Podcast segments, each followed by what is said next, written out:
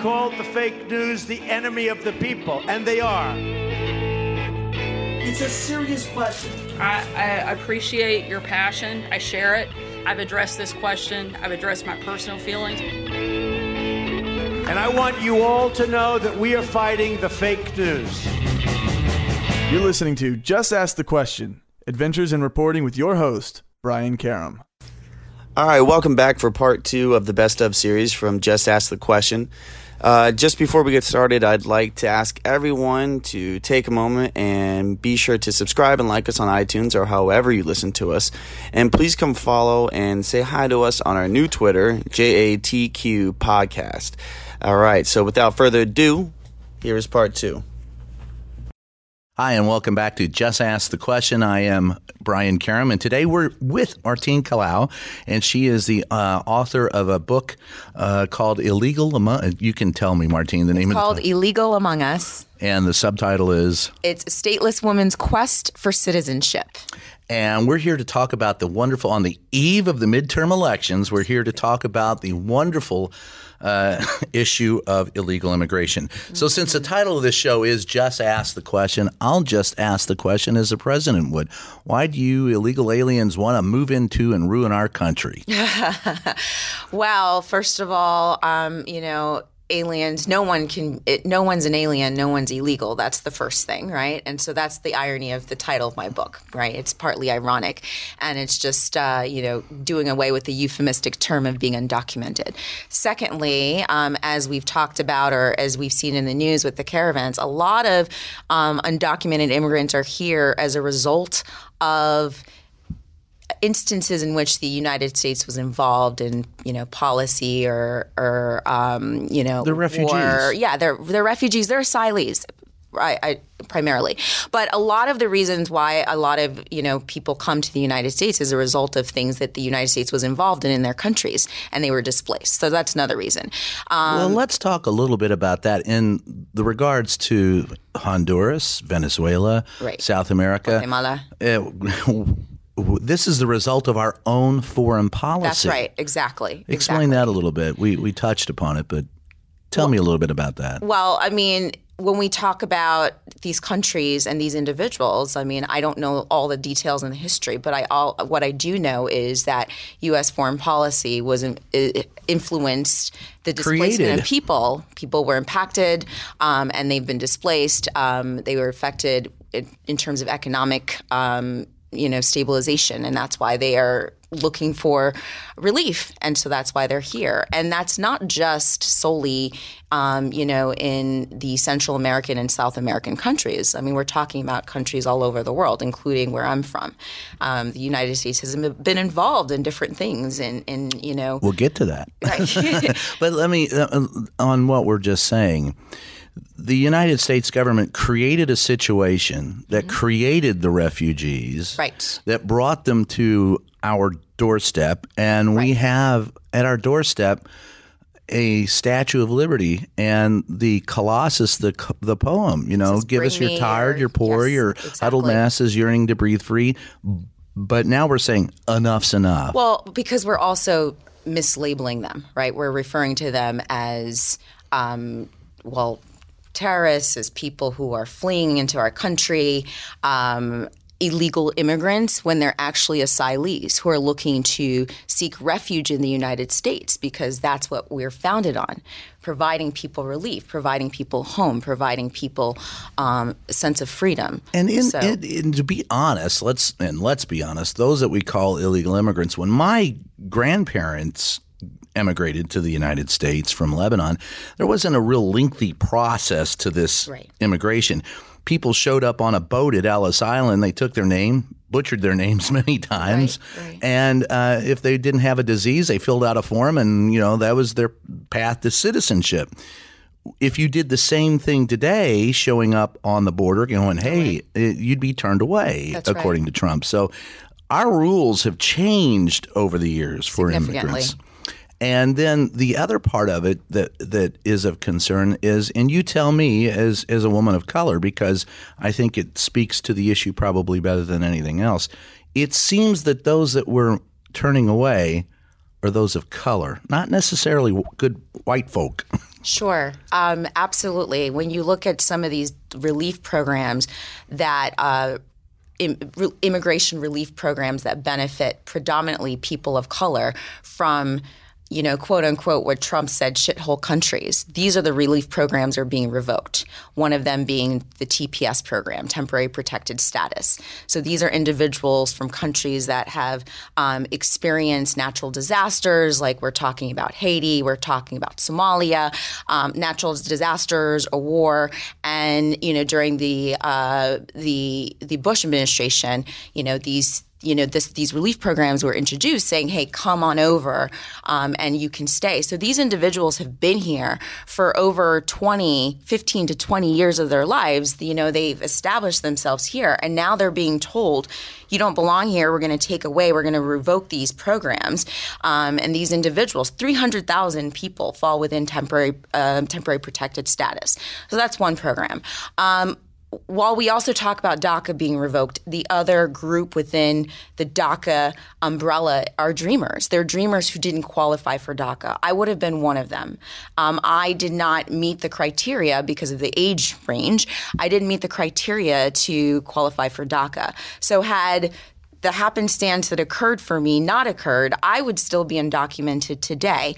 So, there are over 2.6 million individuals um, dreamers who don't qualify for DACA, who didn't qualify for, qualify for DACA, who are who are part of this group, right? Hi, and welcome back to Just Ask the Question. I am your host, Brian Karem. Today, I'm very pleased to uh, have a glass of bourbon with and speak with uh, Third District Congressman from Louisville, Kentucky, John Yarmuth, and uh, Congressman is also a former reporter, a reformed reporter, I guess, reformed journalist. So we're going to talk a little bit about that, but let's just jump into the question. Um, it disturbs members of the press when we hear that we're called fake media and that we're enemy of the people. Um, how does how do you feel about that? It hurts to my core. I, I spent more of my professional life in journalism than I have in politics. I understand how critical a legitimate media is to the functioning of democracy. And I, I see on a daily basis what ignorance of reality does to politics and government. So it's it's very disturbing. And you know, I was a staffer up here in Washington in the early 70s. And I remember Spiro Agnew was vice president, and he started nattering, na- nabobs, nattering nabobs of negativism. negativism. And you know, it's been a concerted effort on the part of the right in America to discredit legitimate media. And the reason they're doing it is because if nobody has credibility, then anything has credibility. And they've, they've essentially carved a space out for the, the kind of media that we get on Fox News and Breitbart and all sorts of crazy places. Well, let's talk about that a little bit because as a reporter, I, I identified three things, and I and I I want to dive into this a little bit. I maintained that it started in in the 1980s with with Ronald Reagan, when he got rid of well, first of all, he brought in Fowler, chairman of of the um, FCC, and whereas airwaves used to be considered a sacred trust, he called them nothing more than selling toasters and they deregulated the industry and allowed people to buy each other up. Then they got rid of the fairness doctrine. They allowed newspapers to buy each other up. And today there are 1,400 papers that have gone belly up just in the last few years. Right.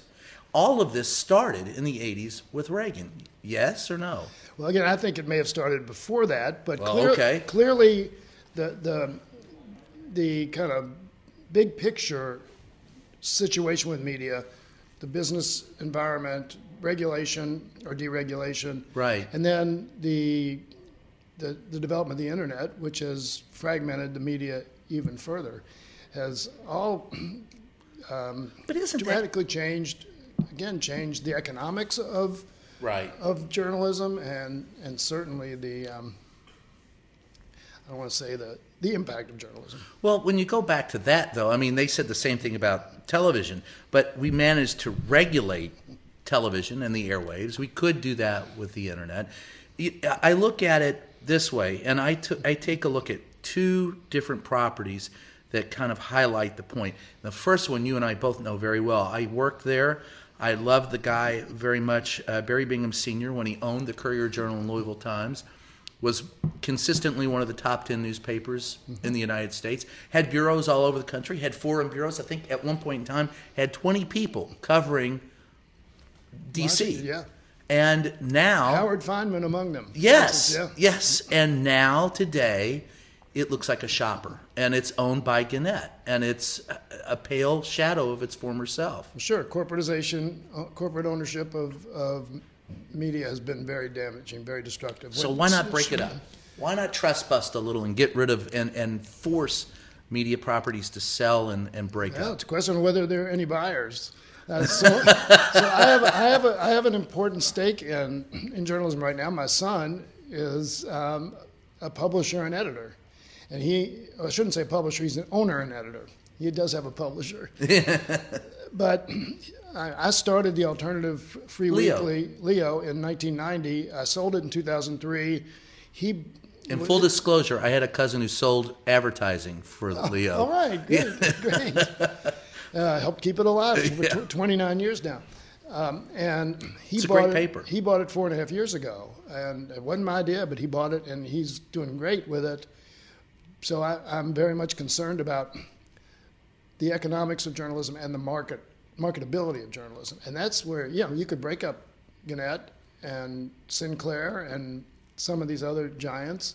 And but- should. but they have to have buyers out there, and that's I'm not so sure there are. Well, I, I take a look at the, you know, like Sinclair and, and all that stuff. You know, there used to be a thousand reporters. I mean, there are whole parts of the federal government that go unreported. There are cities that don't have a local media. There's still a demand. Oh, yeah. And part of it goes down to a state and local government where they get rid of, of like uh, public service ads and public notice ads and all of those things cut into it's death by a thousand cuts for us in small news in community newspapers. So, welcome back once again to Just Ask the Question. I am your host, Brian Karem, and today it's a joy to be sitting with Senator Chris Van Hollen. And, uh, Senator, you just got out of a very interesting two days, I suspect. Uh, I did, and Brian, it's good to be with you uh, on this show. Uh, this has been a wild 48 hours uh, for the Congress and for the country uh, because what you're seeing coming to, to head here is what I believe has been sort of the gross deception uh, of the Attorney General of the United William States. William Barr lied. And you know, it's it's Did really hard to say that. Well, let me put it this way: he deliberately misled uh, myself and the Congress uh, and the public uh, on numerous occasions. Is it perjury? starting with the starting with the four-page uh, memo, and then his uh, failure to disclose important information in response to my question. So, uh, before you get into the question of whether he intentionally lied, uh, I think you have to really have an opportunity to, to question him in detail on his his state of mind. And while there were some questions asked today at the Senate Judiciary Committee hearing, uh, they did not afford a full opportunity to, to drill down on this, and he was very slippery uh, in the responses that he did give. So, look, he- here's here's what we know. Uh, we know that he had received a letter from uh, Bob Mueller, and in that letter, Bob Mueller said that he had concerns uh, with the Attorney General's uh, conclusions and other things that were laid out in that in that letter. And yet, when I asked him point blank, uh, when I asked the Attorney General whether Bob Mueller supported his conclusions, uh, he said he did not know. Uh, but at that time, he'd had this letter, so he certainly knew that Mueller had expressed reservations. So, look, uh, there, there are lots of you know word games people can play here, but we got to get beyond the word games. I think the main thing here is where do we go next? And So, just asking the question, the title of the program, should we impeach him or ask him to resign? Is that where we go So next? we should definitely have him resign, and I've called upon him to resign because we need an attorney general we can trust. I mean, that's sort of the That would be the, nice. the core uh, requirement of any attorney general, regardless of political party, regardless of who they work for. They have to be the people's lawyer and not the propagandist for the president of the United States. And Barr has uh, totally undermined his credibility uh, over a series of you know statements and misstatements and misrepresentations. So he can no longer be an effective attorney general because everybody wants their chief law enforcement person or their chief administrator of justice to be impartial and fair, and he clearly is not. So he should resign. He needs to do the right thing and resign. As for whether he should be impeached, uh, here, here's the question: The House of Representatives right now is facing so many different um, Challenges. Challenges. I mean, and they've got an administration that everywhere you turn, there's malfeasance and wrongdoing, and you have a president stonewalling uh, the Congress on all sorts of issues. So they've got to figure out how to prioritize. I mean, their biggest challenge is how do you prioritize all your ongoing investigations to focus on the, It's the a key hot issues? mess. It is a it is a tough challenge.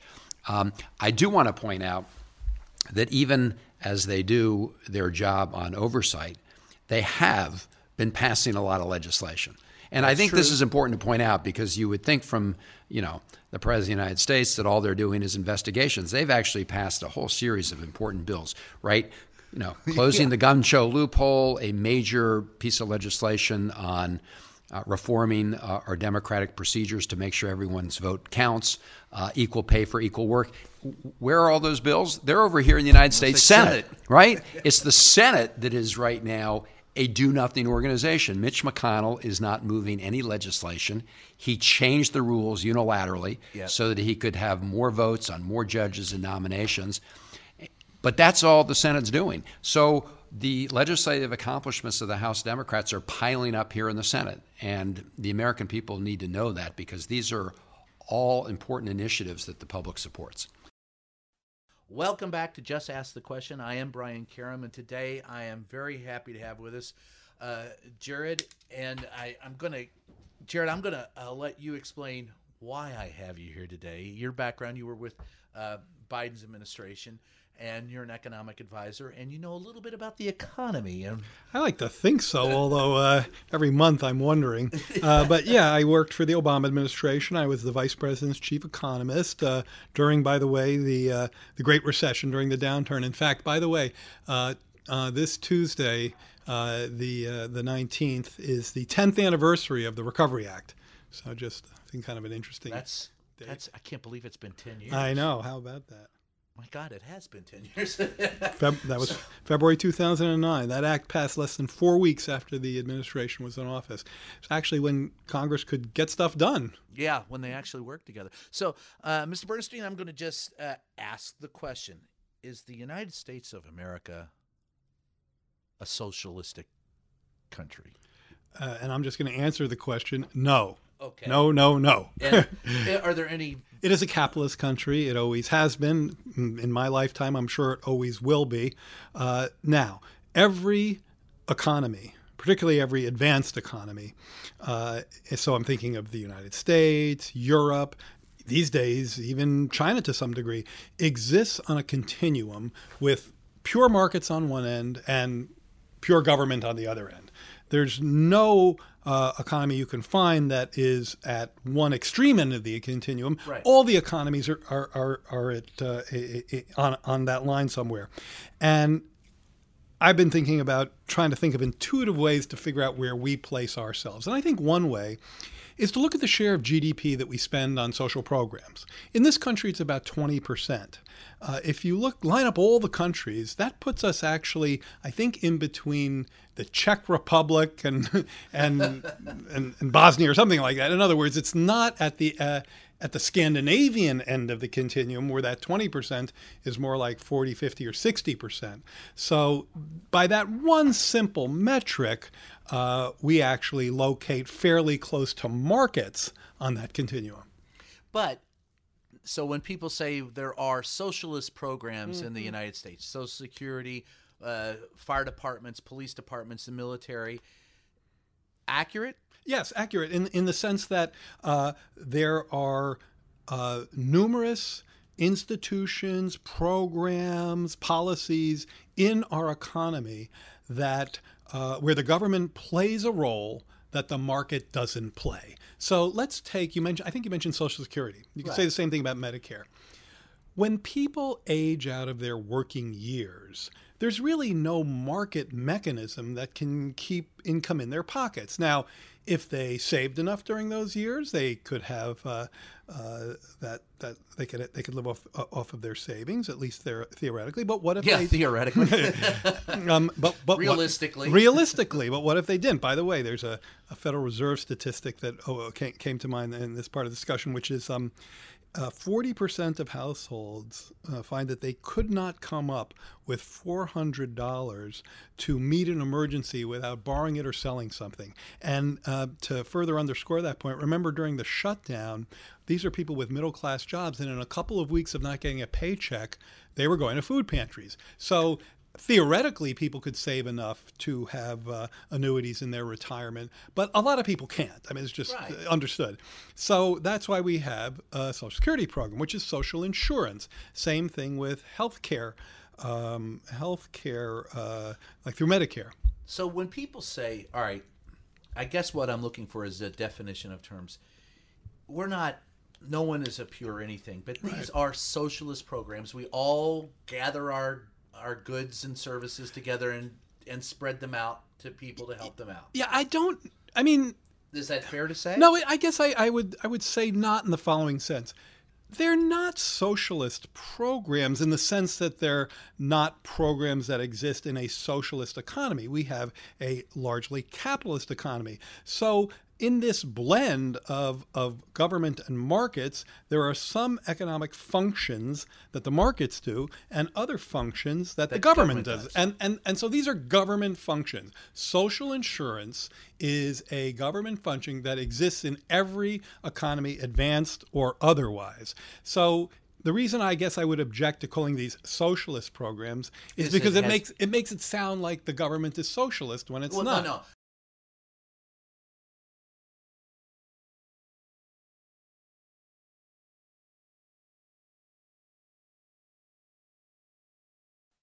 Hi, and welcome back to Just Ask the Question. I am Brian Karem, and today we're asking the question of Mark Zaid. He's a preeminent uh, attorney in the Washington, D.C. area who has gone after, well, assisted whistleblowers and assisted in the access of freedom of information through the government and has sued several presidents, including this president. So we're sitting on the back porch with Mark, and uh, I, I appreciate you being here. Thanks for, for being here That's today. my pleasure. And we're going to start by just asking the question. You have sued President Trump for uh, unfair competition because of uh, Trump Tower in, in Washington, D.C.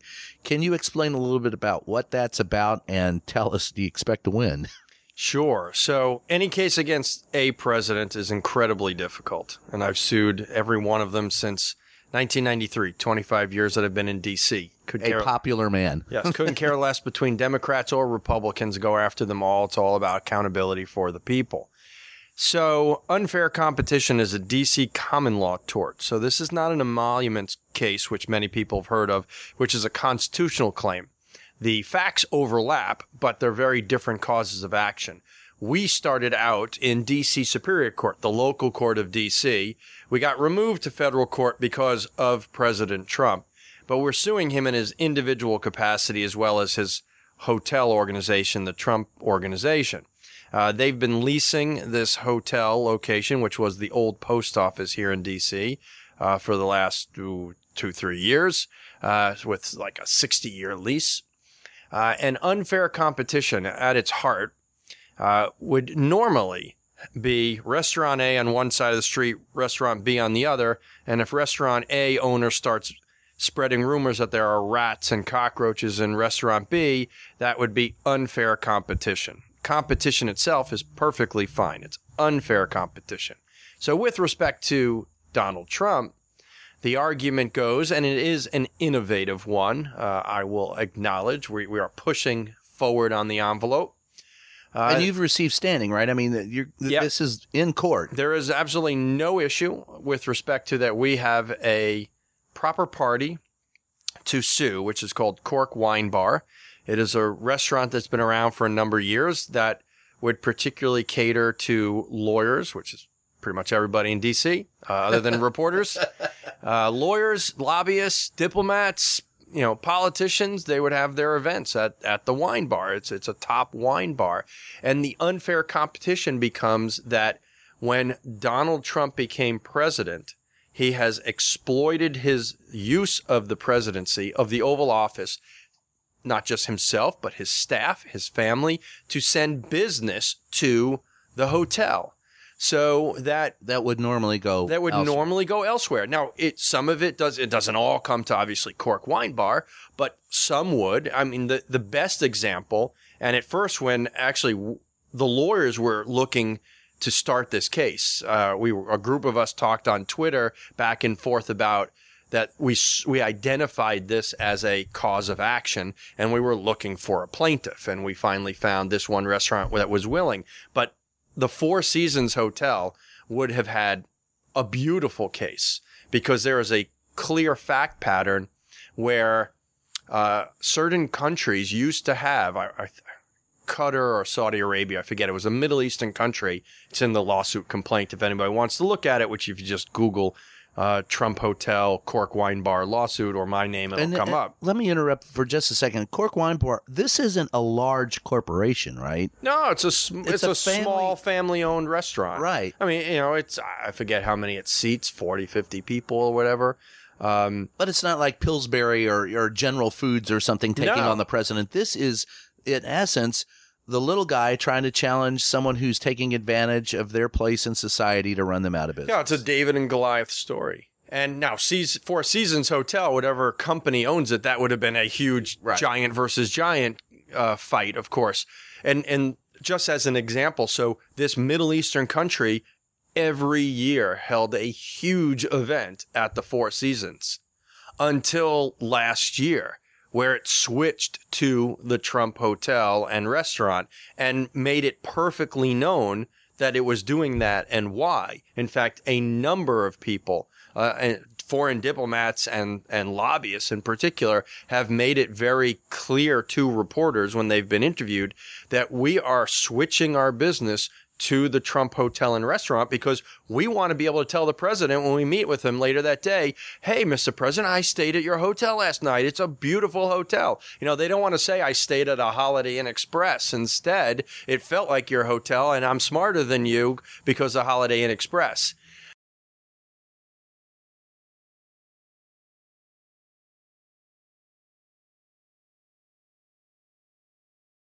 Hi, and welcome to Just Ask the Question. I am Brian Karem, and today we're with someone I've, I've wanted to interview since we started this podcast. Uh, a little bit about Daryl Davis. I'll introduce you, Daryl. Uh, civil rights activist, a musician, more importantly for me, uh, that's the fun part. Absolutely. and um, but Spike Lee has a, a new film out about an African American uh, FBI agent who infiltrates the Ku Klux Klan, but has to Actually, have it's a police officer. uh, yeah, I'm sorry, police officer who infiltrates the Ku Klux Klan, but has to have a white guy go on his stead um, into the KKK meetings.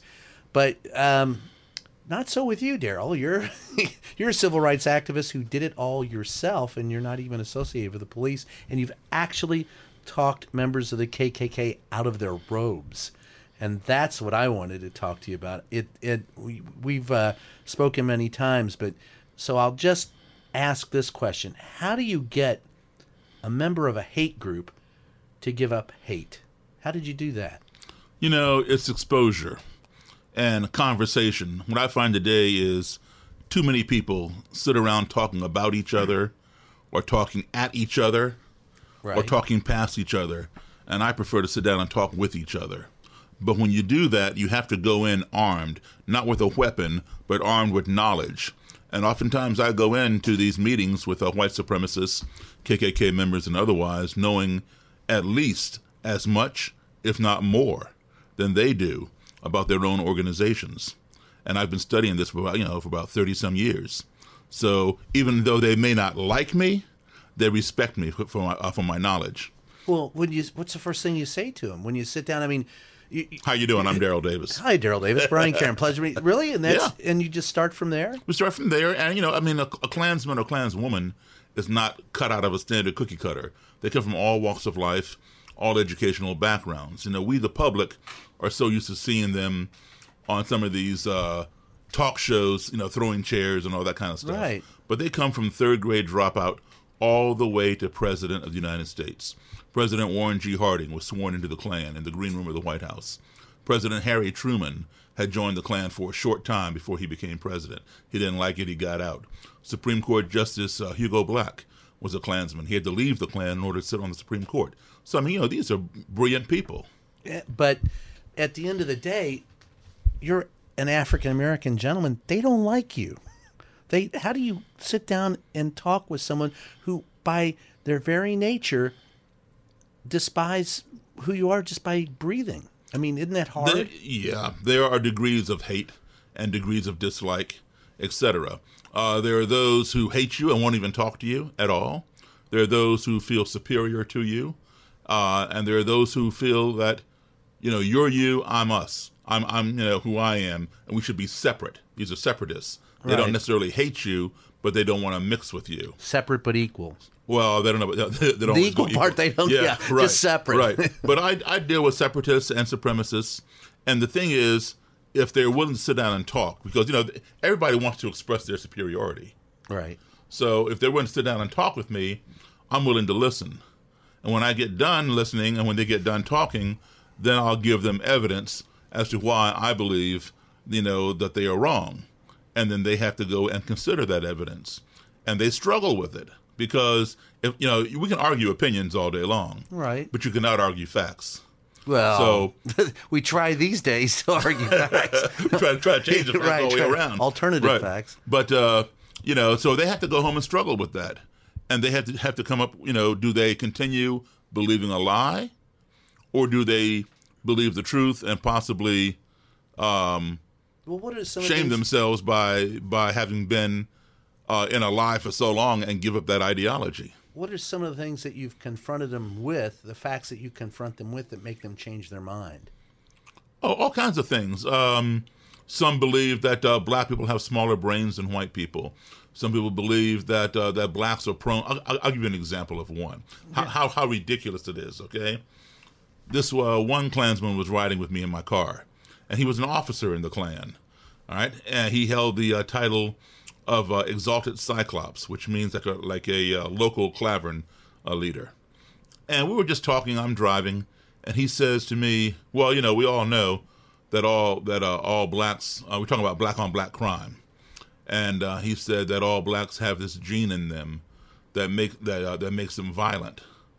You know, and I'd heard this before from other Klan people, and I said, "Well, what do you mean?" And he said, "Well, who's doing all the carjackings, uh, drive-bys in Southeast?" And he was referring to Southeast Washington D.C., which at the time was predominantly black, a, a high crime-ridden area. And I said, "Okay, black people, but that's what lives there." I said, "Who's doing all the crime in Bangor, Maine?" White people. That's what lives there. He's not considering the demographics. He goes, "Oh no, no, no, that has nothing to do with it. You all have this gene, and you know you're born with it." And I said, "Wait a minute." I said, "Look, I'm as black as anybody you've ever seen. I have never done a drive-by. I have never done a carjacking. How do you explain that?" He did not hesitate one second. He answered me like that. He said, "Your gene is latent, hasn't come out yet." How do you argue with somebody who's that far out in left field? I mean, you can't even bite into that and chew on it. No. So I was dumbfounded. I was speechless for the first time, just driving along. He's sitting over here all smug, looking at me like, see, you have nothing to say. So I thought about it for a second. And then I said, well, you know, we all know, I use his phrase, we all know that all white people have a gene within them that makes them a serial killer. He said, well, what do you, how do you figure that? And I said, well, name me three black serial killers. He couldn't do it. I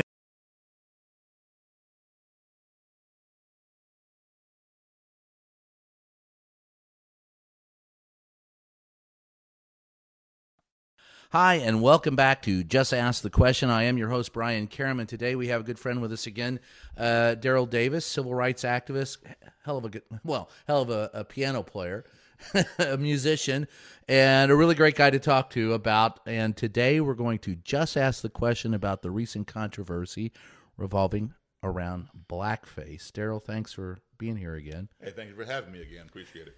And so let's just ask the question the big question are you a racist if you wear blackface? Well, we have to look at the context in which the uh, blackface was being worn.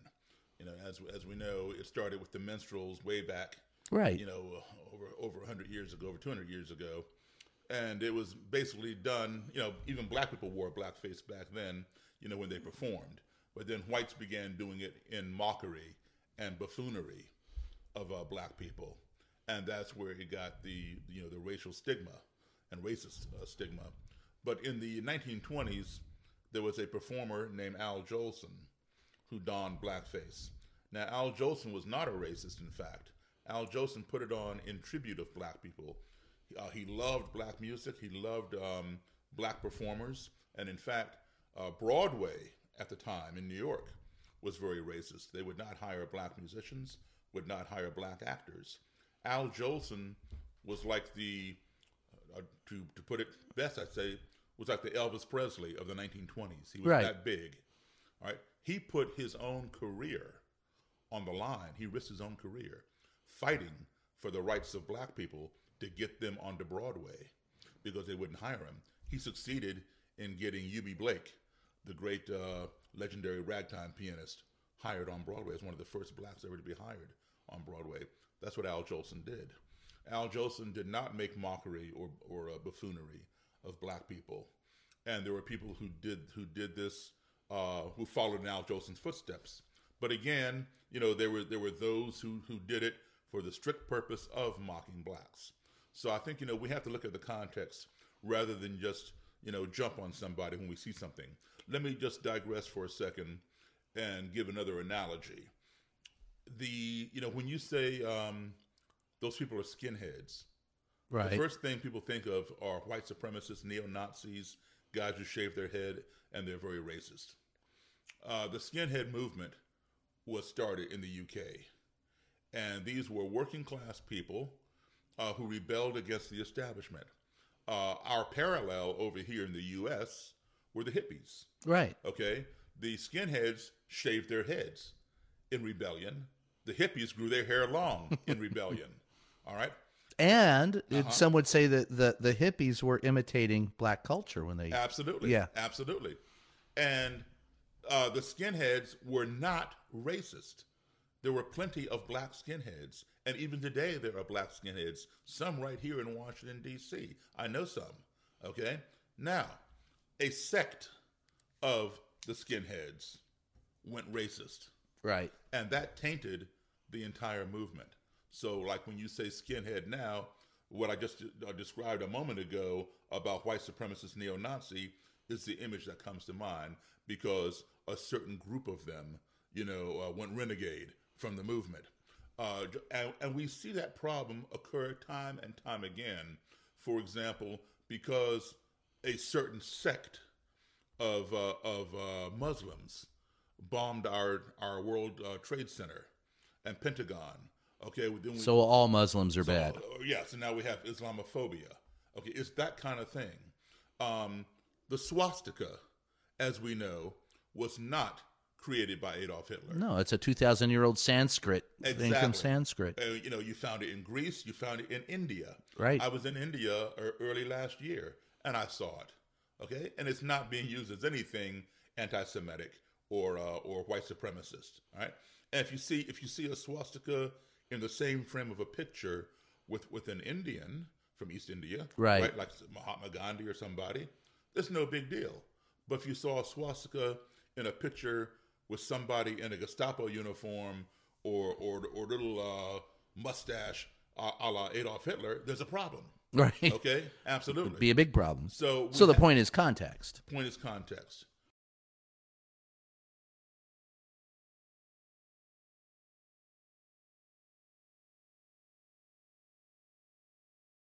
You just asked the question. I am Brian Karem. Today we're uh, we have an enjoyable uh, friend with us, Anthony Scaramucci, and he's author of a new book, Trump, the Blue Collar President. But Anthony, since the title of it is "Just Ask the Question," I'm going to just ask the question: What's wrong with American politics?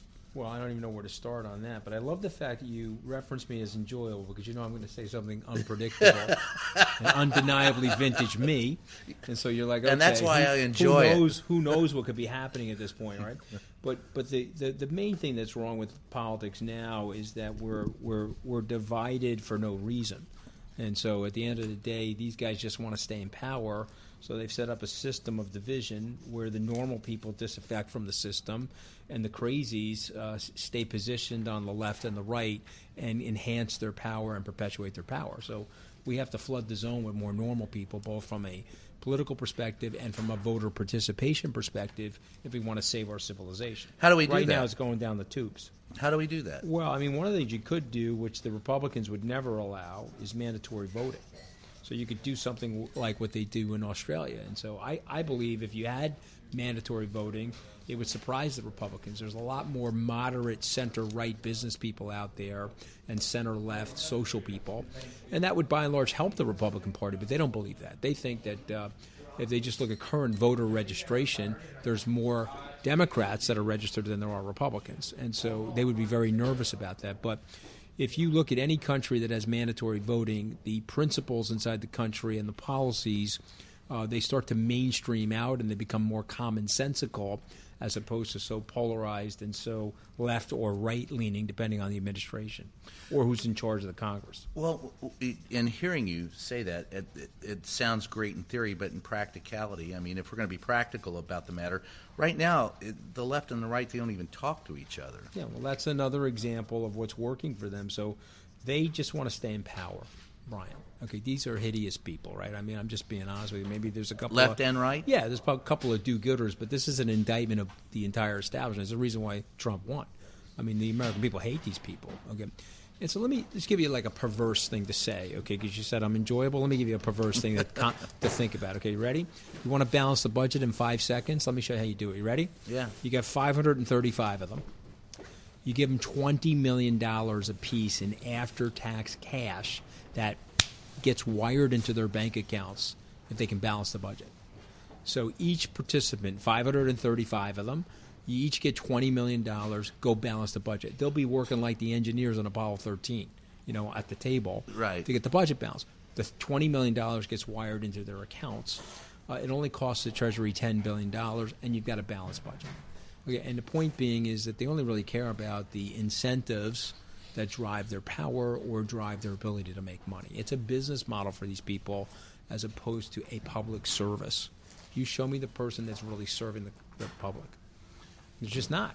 So, but if you give them twenty million dollars and you change the entire incentives and you reduce the lobbying and you uptake the actual pay, they'll start operating like people that really care about the country. Got to balance the budget. You can't run it the way we're running it. It's ridiculous. Well, Trump's running a heck of a deficit. No, well- well, you know, I, I, I think if he were on your podcast, he'd say I'm running the deficit because I was trying to fix the military, and they feathered the left feathered so many things in there as it related to pork and so on and so forth that I accepted signing it. You remember that day in the Yeah. Roosevelt Do you room agree with that? all that.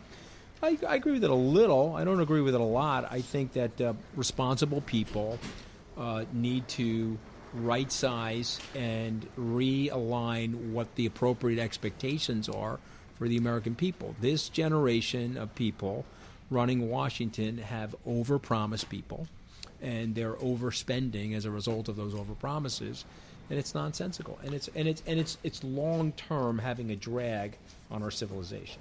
Well, let's and and so we're talking about post Trump when we talk about how to bring people together. Let's talk about the current situation. Well, that's sad. let's can I just interrupt Yeah. you? You say we're talking about post-Trump to bring people together. I really thought the president uh, was going to position himself less ideologically, and he was going to sort of be like the Gerhard Schroeder of American politics. And just so your listeners know, he was the chancellor of Germany from 02 to 06. Uh, he got elected by labor and he got elected by unions, and he looked around and said, "Okay, this is a disaster. I have to reform the German labor markets." And so the people that elected him were upset with him because they thought they were going to carry he was going to carry their water. Yeah. He didn't. He was focused on all of Germany. He got blown out, but what he did was in that process he made Germany way more competitive. Only Western nation running a budget surplus. Well, that's